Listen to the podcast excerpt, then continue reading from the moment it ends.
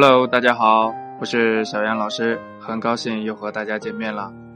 首先呢，祝大家端午安康啊！今天是端午节，吃粽子没有？没有的话，抓紧时间吃一个啊，时间还不晚。啊，今天呢不讲故事，今天给家长朋友们，然后讨论一个问题，说究竟呢在家庭教育中应当花费多少精力？这个问题呢，一般是事业型妈妈的疑惑。孩子出生呢前三年最好是自己带，可如果三年的时间用来带孩子的话，必然会对自己的工作和事业造成很大的影响。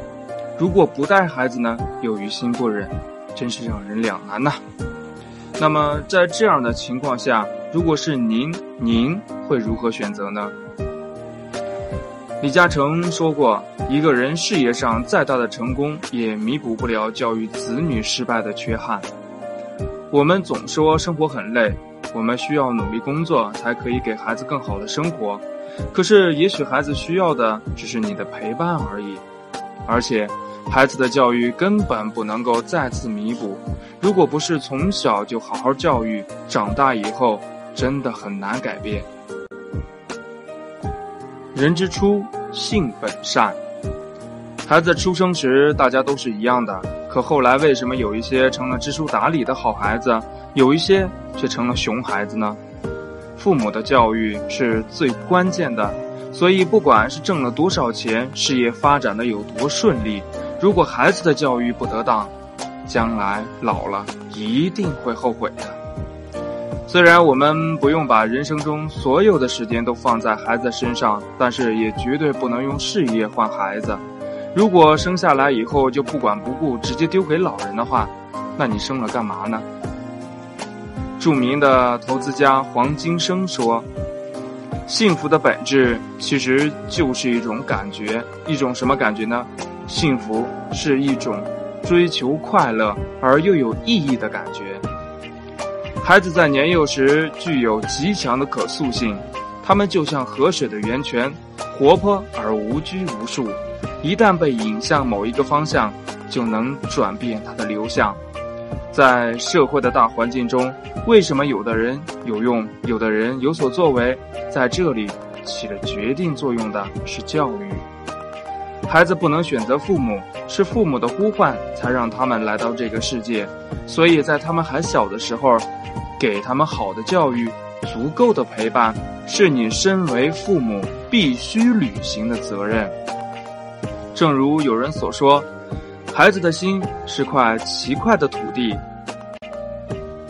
播上思想的种子，就会获得行为的收获；播上行为的种子，就会获得习惯的收获；播上习惯的种子，就会获得品德的收获。播上品德的种子，就会获得命运的收获。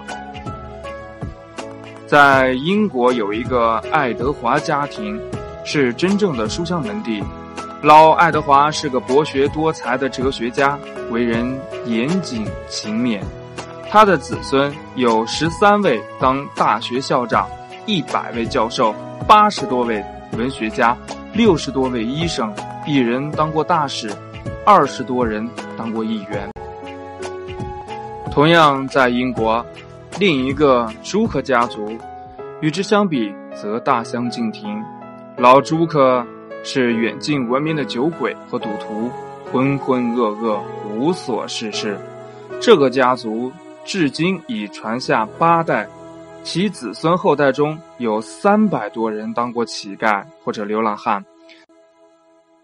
四百多人酗酒致残或死亡，六十多人犯过诈骗或盗窃罪，七个杀人犯，整个家族没有一个人有出息的。一个孩子将来能成为什么样的人，这在很大程度上取决于孩子的父母是何种层次的人，取决于孩子在早期成长过程中受到何种层次的家庭教育。孩子是父母的影子，孩子是父母的翻版。为了培养孩子的品德，做父母亲的行为要自慎，应该处处做孩子的表率。孩子好的行为、坏的行为，都是父母教育影响的结果。孩子一生的命运在父母手中，父母若严格要求自己，做孩子的表率，努力培养孩子的品德，为开拓他们的美好前程积极创造条件。同时呢，也就是自己成为一个伟大的人。任何事业的成功都无法弥补孩子教育的失败。人在年轻的时候，千万不要借口工作忙而忽略对孩子的教育。